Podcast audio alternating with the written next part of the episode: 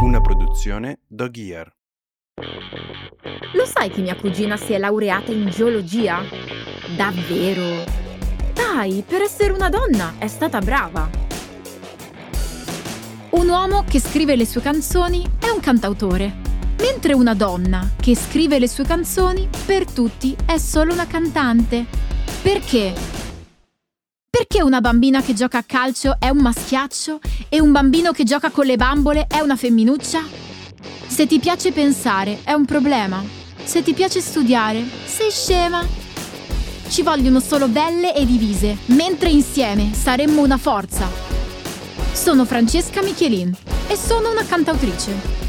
Questo è Maschiacci, il podcast in cui voglio capire per cosa lottano le donne oggi. Incontrerò donne e uomini con punti di vista diversi che mi aiuteranno a capire perché. La mia vita è stata un sognare costante. Io oltre il cuore ho buttato il sogno oltre l'ostacolo. Sono molto fortunata perché arrivo da una famiglia che ha fatto dei sacrifici molto importanti per investire su di me, sulla mia istruzione musicale, sui miei sogni. Mio padre da piccolo sognava di fare il calciatore, ma erano altri tempi, bisognava lavorare molto e sognare poco. Ed è per questa ragione che lui, in modo particolare, ci teneva molto che io e mio fratello sognassimo sempre in grande, oltre ogni paura. Sogno di diventare una musicista da quando ero bambina e ho sempre visto questo sogno troppo importante e grande quando la vita mi ha dato finalmente questa possibilità, mi sono sentita anche molto in colpa nei confronti delle persone che non potevano, come me, realizzare i propri sogni. E ho vissuto con questa sindrome dell'impostore per anni. Poi tante persone intorno a me hanno tentato in tutti i modi di ostacolarmi. Ad esempio il direttore del coro dove cantavo diceva che non avevo speranze.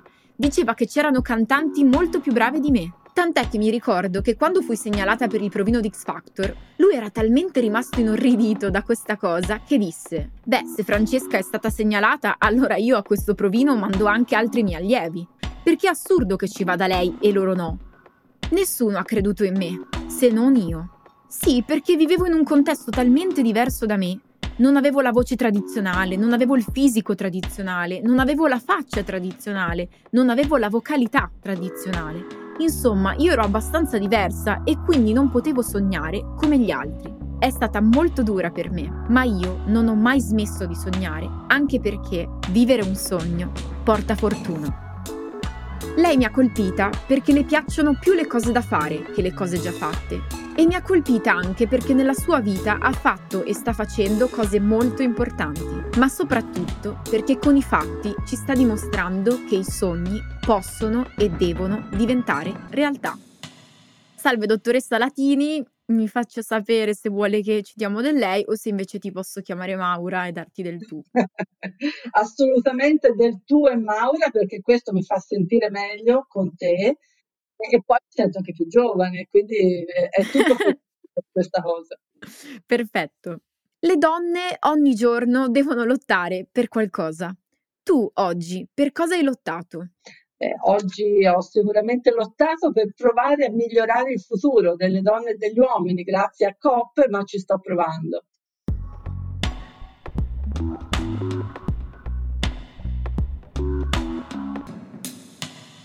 Ho scritto, anzi ho riscritto la tua carta d'identità. Dimmi se ti riconosci. Nome, Maura. Cognome, Latini. Nata a non sono riuscita a saperlo. Ah, fantastico. Infatti ero convinta toscana, sicuramente toscana. Da piccola l'unico modo per farti dormire era toglierti dalla culla e metterti in un carrello della spesa. Nel carrello della spesa per portarmi a vedere gli animali, perché gli animali mi hanno accompagnata fin da piccola. Fantastico. Professione amministratrice delegata di Coop Italia.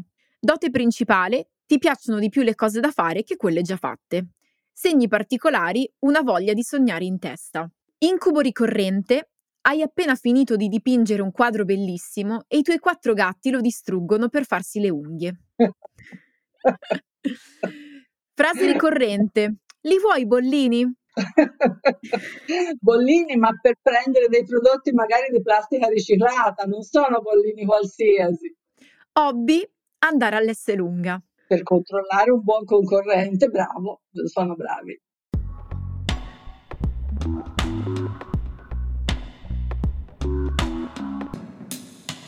Secondo te quanto è maschile e maschilista il tuo mondo, ovvero quello della grande distribuzione?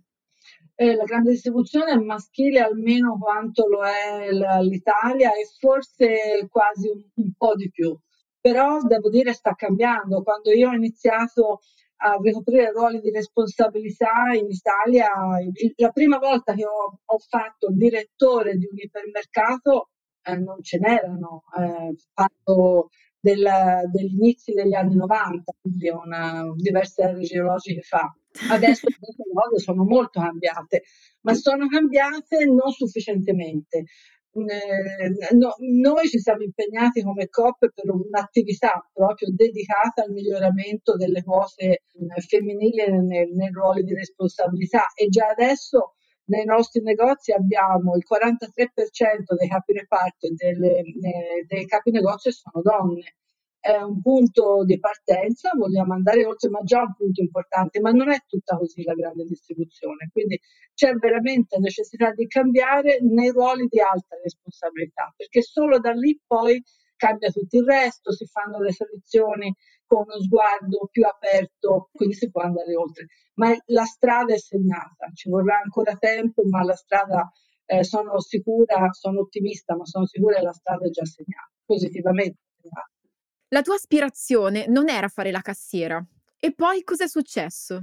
Beh, è successo che avevo tanti sogni, fare la cassiera è stato un, un, bel lavoro durante le vacanze scolastiche, perché a me piaceva fare la cassiera pensandola come una, un ingresso nel mondo del lavoro, un'acquisizione dell'autonomia, ecco, l'autonomia era il mio, il mio, grande valore in quella fase. E poi però quando mi sono ritrovata in una modalità definitiva, ehm, mi sono sentita su un binario morto ma devo dire che non è durato molto perché poi se il cristallo lo giri e guardi una, una faccia diversa ti accorgi che ci sono tante cose belle in tutte le cose che fai e se da lì ti muovi poi si può andare oltre, si, ci si può spostare. Come reagisci quando vedi un uomo che si sorprende perché una donna ha un ruolo di grande responsabilità come il tuo? Guarda, una cosa mi fa tanto ridere e sorridere e quindi in realtà eh, è quasi divertente e, e, se, e, se, posso ironizzando, sempre ironizzando, provo anche a aiutarlo perché in, in effetti il problema è suo, non è, non è mio e quindi va, va, aiutato per fargli capire che si può fare molto meglio che rimanere certo. chiusi nel proprio guscio. Secondo te anche gli uomini subiscono una discriminazione di genere nel tuo ambiente di lavoro? No, neanche un po' in, in nessun momento della loro vita. Ottimo. Cosa può fare secondo te la politica per agevolare la carriera delle donne? Uh, guarda, secondo me deve fare due grandi cose, una difficile e una semplice.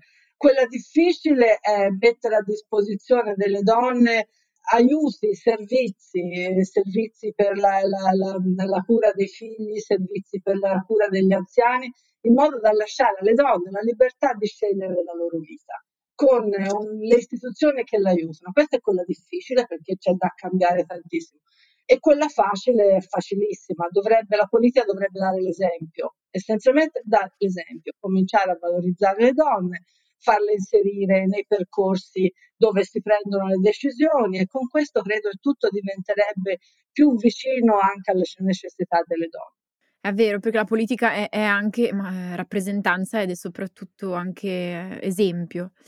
Ho ascoltato una tua intervista dove dici che fino a qualche anno fa ti faceva incazzare parlare di quote rosa, ma ora hai cambiato idea. Vuoi, vuoi un po' spiegarmi?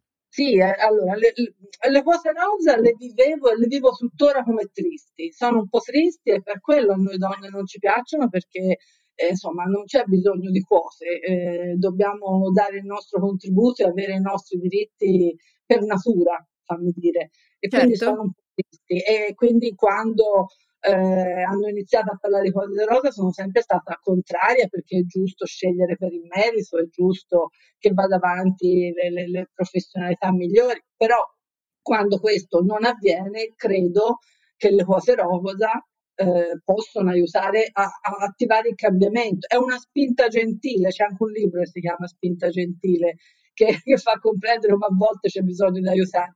Però mh, mm, l'esempio, anche in questo caso, se le istituzioni, se la politica iniziasse a dare l'esempio, forse potremmo fare senza uh, quote rosa. Sì, infatti, allora io ho sempre odiato il termine eh, perché tra l'altro l'ha coniato un, un uomo, quindi appunto si, si, capisce molto bene che non è un termine che una, una, non direi mai quota rosa in quanto donna. E anch'io devo dirti la verità, fino a qualche anno fa ero parecchio mhmm, infastidita da questo concetto perché ero convinta che, che tutto si deve sempre solo basare sulla meritocrazia. Però è pur sempre vero che, eh, come diciamo prima, la politica è anche esempio e rappresentanza e non ci posso assolutamente credere che non ci sono politiche adeguate e un sacco di donne adeguate a ricoprire determinati lavori, incarichi. Quindi sì, la vedo proprio come te. Bisogna dargli gli spazi per poterlo fare e comunque guarda Francesca, è essenziale agire su questo punto perché donne in ruoli di responsabilità, che siano eh, politici, che siano imprese, servono non solo per cambiare lo status quo che non va bene, ma servono perché sono dei modelli per le giovani ragazze. Esatto. Se le giovani ragazze studiano e non vedono dei modelli, delle possibilità di farcela, vedere che con l'impegno, con la preparazione, con la serietà eh, ce la possiamo fare e magari non si impegna neanche, non va bene, dobbiamo dare dei modelli, è fondamentale per cambiare la società secondo me partire proprio dal mondo del lavoro. Certo, infatti, infatti mh, mhmm, prendo come esempio due mondi che mi piacciono molto e che mi appartengono, uno chiaramente è quello della musica, l'altro è quello del calcio. Eh, nella musica, ad esempio, ci sono pochissime eh, donne in ambiti tipo di direzione musicale, eh, appunto di direzione creativa, anche semplicemente delle foniche proprio, eh, delle tecniche. E, ed è importante secondo me che una bambina eh, possa anche sognare di diventare una fonica, di diventare, che ne so, la direttrice artistica del Festival di Sanremo, cioè questa cosa è, è fondamentale. E nel calcio pure. Dobbiamo combattere gli stereotipi. Gli stereotipi sono negativi da qualunque parte siano. Dobbiamo lasciare la libertà alle persone, uomini o donne, di sviluppare la loro creatività, la, so- la loro naturalezza per esprimersi. L'espressione dà la possibilità di andare avanti alle persone, uomini e donne.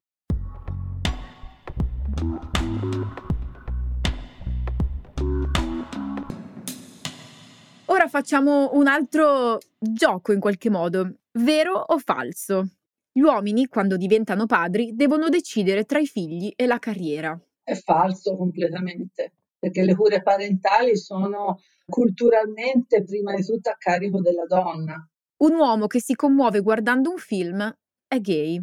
Beh, è falso, però poveri uomini, perché gli è stato insegnato a non potersi commuovere. E quindi è esatto. in questo caso nell'educazione, nella nostra cultura, che le donne possono piangere e gli uomini non possono piangere è quasi una repressione per, per l'uomo stesso, ecco, quindi è un punto eh, di debolezza. E infatti questo podcast si chiama Maschiacci e questo invece è il tipico caso in cui un uomo viene chiamato femminuccia, che poi è anche svalutante per, per entrambe le parti.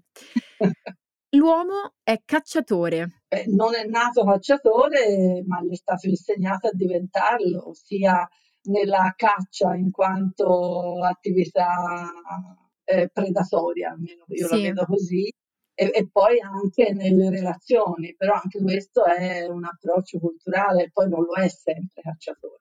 Certo, io alla caccia preferisco l'agricoltura comunque sempre. E anche come concetto filosofico, secondo me. Assolutamente. Eh, la donna è poco interessata al sesso. È falso, lo è sempre stato da, da, da un po' di tempo, per fortuna si può dire e si può vivere la propria sessualità in maniera molto più libera che in passato. Attenzione, dietro ogni grande donna c'è sempre un grande uomo. Ma no, ma no, ma quanto? ma non è vero, dietro a un grande uomo c'è una grande donna. No? Io non credo a queste, queste cose. Neanche io.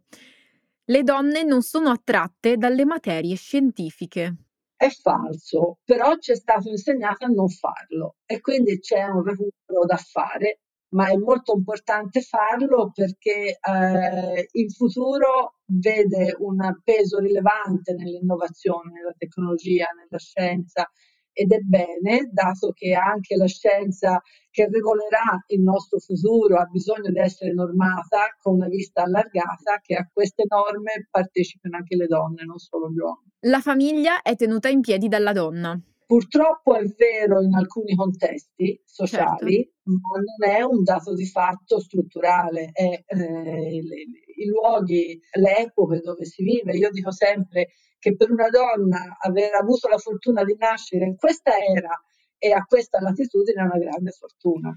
E questa a me fa molto ridere. Le donne sanno fare gruppo. Ma no, sono gli esseri umani che se vogliono riescono a fare gruppo indipendentemente dal sesso. Diciamo che le donne hanno un po' più attitudine degli uomini all'ascolto, questo almeno lo, lo, lo vedo anche nel mondo del lavoro e quindi l'attitudine all'ascolto è un presupposto importante anche per fare gruppo. Chi non ascolta gli altri, insomma. Quando un uomo conquista i vertici di un'azienda, tutti pensano che sia perché lo ha dato alle persone giuste. Eh, qui veramente non importa commentare. si commenta da solo, fuori dalla realtà. Ma infatti a me questa frase della serie sicuramente quella donna l'ha data a qualcuno. È una frase che ho sentito, uno, soprattutto da donne, e due, leggerla alla, in versione maschile come adesso, cioè mi fa quasi venire i brividi, cioè non so come dire, è talmente irreale che ti fa capire quanto proprio sia irreale il tutto dopo, no? Sembra fantascientifico, ma, ma per, quello, per quello io credo che eh, su, almeno io lo pratico, l'ho sempre praticato. Quando si incontrano differenze di genere, posizioni ostili verso le donne, bisogna ironizzare, bisogna prendere in giro la situazione perché se guardiamo le cose da un punto di vista oggettivo sono situazioni ridicole, ma ridicole per chi le, le pratica. Poi ci vuole un po' di pazienza e tenacia, ma si può fare. Adesso una serie di detti popolari incredibili. Donna al volante, pericolo costante. No, no, io sono bravissima alla guida, è falso. Io no, però non, questo non significa che... Ma sai perché sono brava? Perché qui non faccio tanti chilometri, è, l'abitudine che ti fa diventare brava più che altro. Perché sia uomo, una donna, se fai tanti chilometri l'anno, poi alla fine diventi bravo o brava. Ultimissima, gli uomini sono più sensibili al tema della sostenibilità. Questo non solo è falso, ma se devo una le- dare una lettura dal mio osservatorio professionale, è vero il contrario. Sono le donne molto più attente, molto, eh, con una vista che allarga la, la, la, il benessere della persona a un benessere dell'ambiente nel quale si vive, molto più le donne che gli uomini sono felice che appunto con questo alla fine gioco abbiamo in realtà affrontato ehm, dei pregiudizi, delle, delle classiche frasi che vengono dette, degli stereotipi che in realtà altro non sono che preconcetti.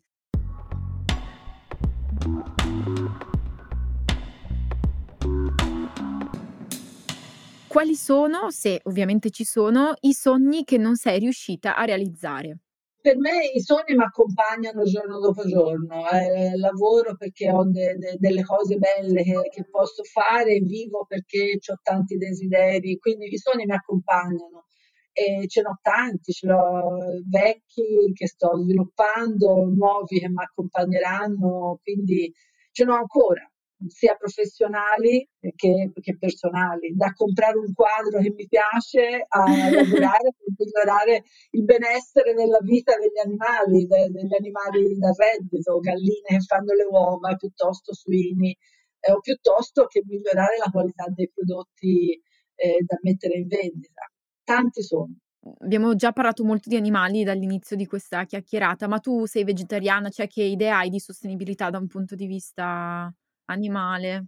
Credo di essere realista, non sono vegetariana eh, perché per essere vegetariani bisogna studiare, prepararsi, Vero. bisogna fare scelte specifiche, non si può improvvisare però credo nel, nel, consumo equilibrato degli alimenti e quindi anche della carne, il consumo smodato no, e soprattutto credo che gli animali da reddito debbano essere allevati ne, nel rispetto delle loro caratteristiche ecologiche, della loro Assolutamente vita, sì. del miglioramento della loro qualità della vita e per quello mh, sto lavorando con COP a dei progetti molto importanti, alcuni già realizzati, perché credo che i milioni di animali che servono per la vita eh, delle persone abbiano, devono essere trattati bene e devono migliorare la qualità della loro vita. E si può fare. Assolutamente sì.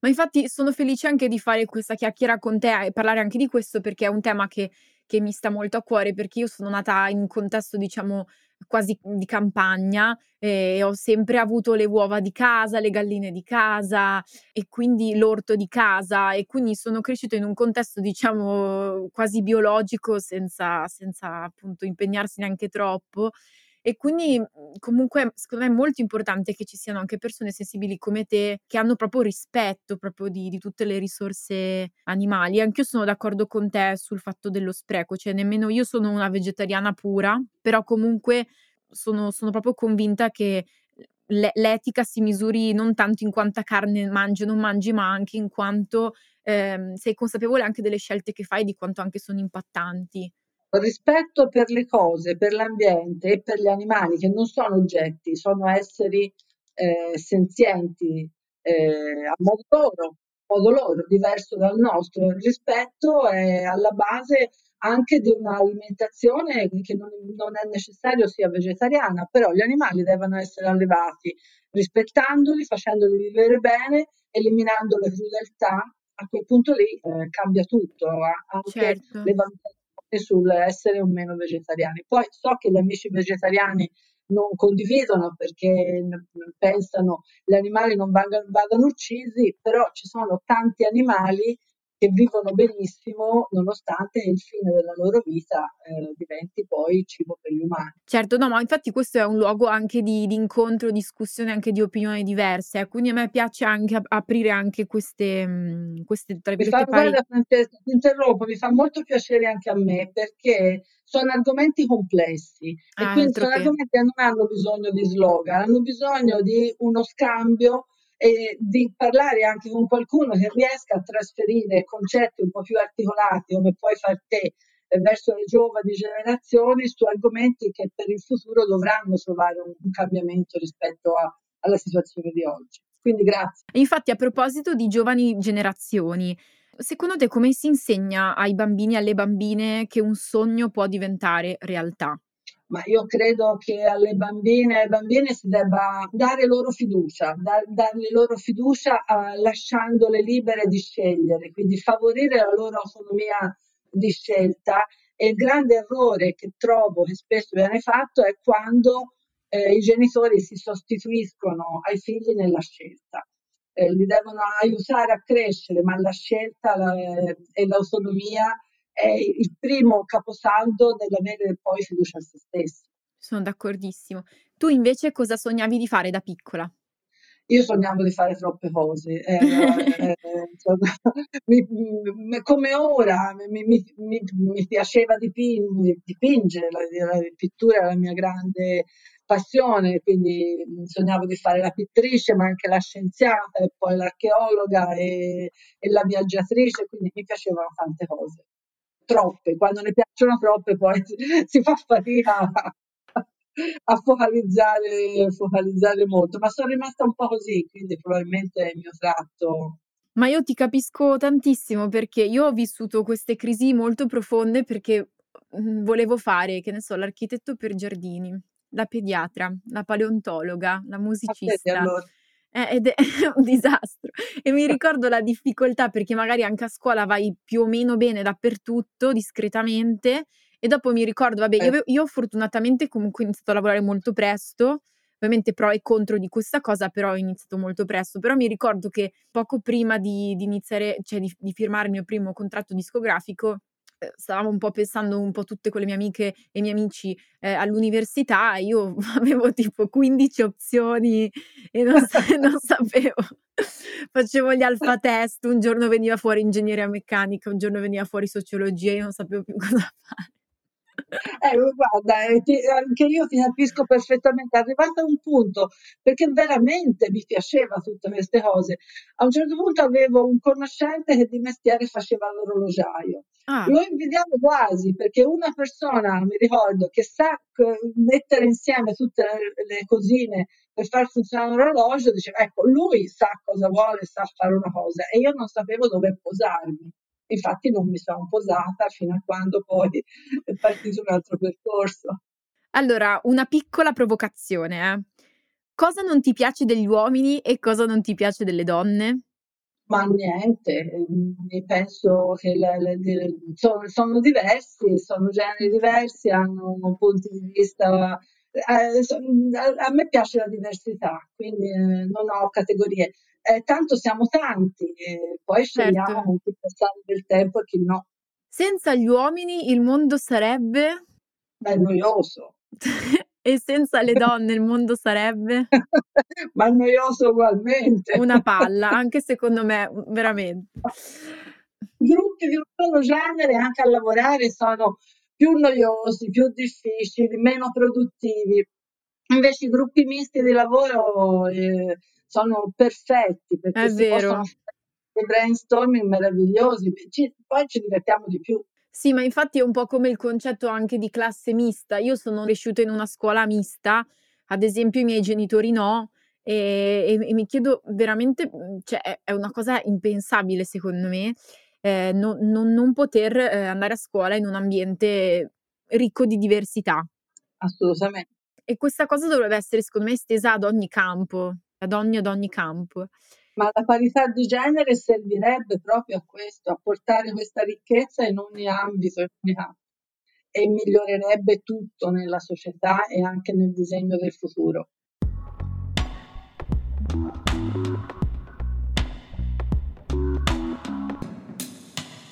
Adesso volevo salutarti con questa fiaba, perché in tutte le fiabe le donne hanno qualità solo ed esclusivamente estetiche. Spesso fanno lavori casalinghi, te pareva, il loro successo è sempre legato ad un uomo, te pareva anche qui, che le salva ovviamente in ogni situazione. Le antagoniste eh, sono tutte brutte, cattive, invidiose e per la donna l'unico scopo è trovare l'amore della propria vita per coronare e dare un senso alla propria esistenza. E naturalmente la bellezza è il mezzo per conquistare tutto questo. Quindi ho provato a scrivere una fiaba diversa e magari più moderna. Dimmi se ti piace. Maura nel Paese delle Meraviglie. C'era una volta una giovane cassiera di nome Maura che si impegnava molto nel suo lavoro al supermercato. Era felice, però voleva di più. Voleva migliorare la sua posizione professionale. Un bel giorno, mentre stava strofinando il codice a barre di un prodotto perché il lettore non lo leggeva, meraviglia delle meraviglie, da quel prodotto si sprigionò una nuvola azzurra, dalla quale comparve un principe bellissimo, che le disse: Oh, dolce creatura, tu non sei fatta per lavorare e io sono giunto a salvarti. Sposami e vivremo in un castello di mille stanze, con mille servitori e mille comodità. E Maura rispose: No, grazie, ho mille cose da fare, devo lavorare. Il principe sbigottito le disse: Ma io ti offro una vita da sogno. E lei: Il mio sogno, già ce l'ho e so che si realizzerà. Il principe allora se ne andò. Una vecchina, che aveva ascoltato la conversazione, si avvicinò e le disse: Se vuoi, ti posso aiutare io a realizzare il tuo sogno. Sono una strega e posso lanciare un maleficio su tutti i tuoi colleghi, così farai carriera. No, grazie, come se avessi accettato, rispose lei. Da lì in poi, alla cassa di Maura, giorno dopo giorno, si presentarono folletti, stregoni, fate, addirittura il mago Telma. E tutti che si offrivano di aiutarla, ma lei gentilmente declinava e andava dritta per la sua strada. Dopo alcuni anni, alla cassa di Maura arrivò il mago Merlino, in persona, eh. Ma non la trovò più, perché lei nel frattempo era diventata amministratrice delegata senza l'aiuto di nessun principe e nessun sortilegio, ma solo con la sua determinazione e la sua forza. Era infatti riuscita a realizzare il suo sogno.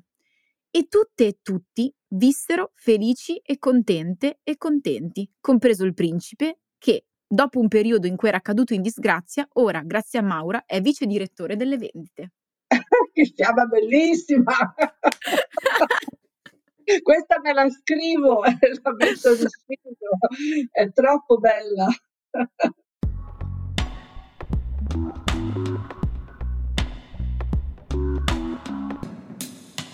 All'inizio ti ho chiesto per cosa hai lottato oggi, quindi voglio chiudere questa bellissima chiacchierata chiedendoti per cosa non vorresti lottare domani. Non vorrei do- lottare assolutamente per difendere i diritti delle persone, che siano uomini e donne, spero proprio che nessuno debba più lottare. Sono d'accordissima con te. Speriamo che arrivi quel giorno e, e sarà un giorno bellissimo. Purtroppo non arriverà, però noi faremo del nostro Ma noi face- dobbiamo fare piccole e grandi rivoluzioni tutti, tutti i giorni e credo che tu possa essere un bellissimo esempio in questo per un sacco di anche bambine che magari ascolteranno questo, questo podcast, ma anche per un sacco di bambini. Ma tu con quello che stai facendo hai invece una, una possibilità grandiosa di racconto diverso, di toccare temi importanti anche alla tua maniera. Ti faccio davvero i miei complimenti. Eh, Grazie. Eh, sei fondamentale per, per parlare così oggi alle persone che devono affrontare il domani. Davvero complimenti. Grazie davvero di cuore, sono, sono onorata di aver chiacchierato con te e ehm, tra l'altro tu sei la seconda fiorentina che intervisto, quindi a sto punto la sì, la prima Carlotta Vagnoli, adesso ho intervistato te e quindi a sto punto io propongo una super in tempi Covid free ovviamente, propongo una super rimpatriata a Firenze mangiando dei fantastici pici che sono la mia pasta preferita. Volentieri, allora appuntamento a Firenze dove vuoi tu a scelta. fantastico, fantastico. Grazie mille Maura. Grazie a te, grazie davvero e buon tutto. A te.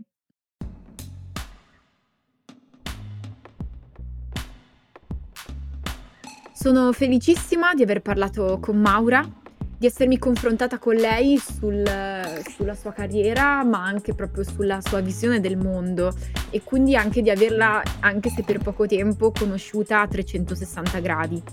E sono felice perché alla fine Maschiacci, questo podcast, è una possibilità di sviscerare dei temi molto molto importanti che vanno da, da per cosa lottano le donne oggi, per cosa non vogliono più lottare, a qualsiasi tipo comunque di, di interesse comune e anche di opinione molto diversa perché è un luogo di confronto alla fine, non bisogna essere per forza d'accordo con quello che si dice in questo spazio, ma è sicuramente uno spazio che mi permette di uscire un attimo dai social dove spesso temi molto importanti vengono liquidati rapidamente con degli slogan e tutto si ferma lì, qui invece si può parlare, si può chiacchierare, soprattutto si può dialogare e ascoltare. Quindi sono molto contenta di aver conosciuto Maura Latini e non vedo l'ora di farmi una bellissima gita gita a Firenze.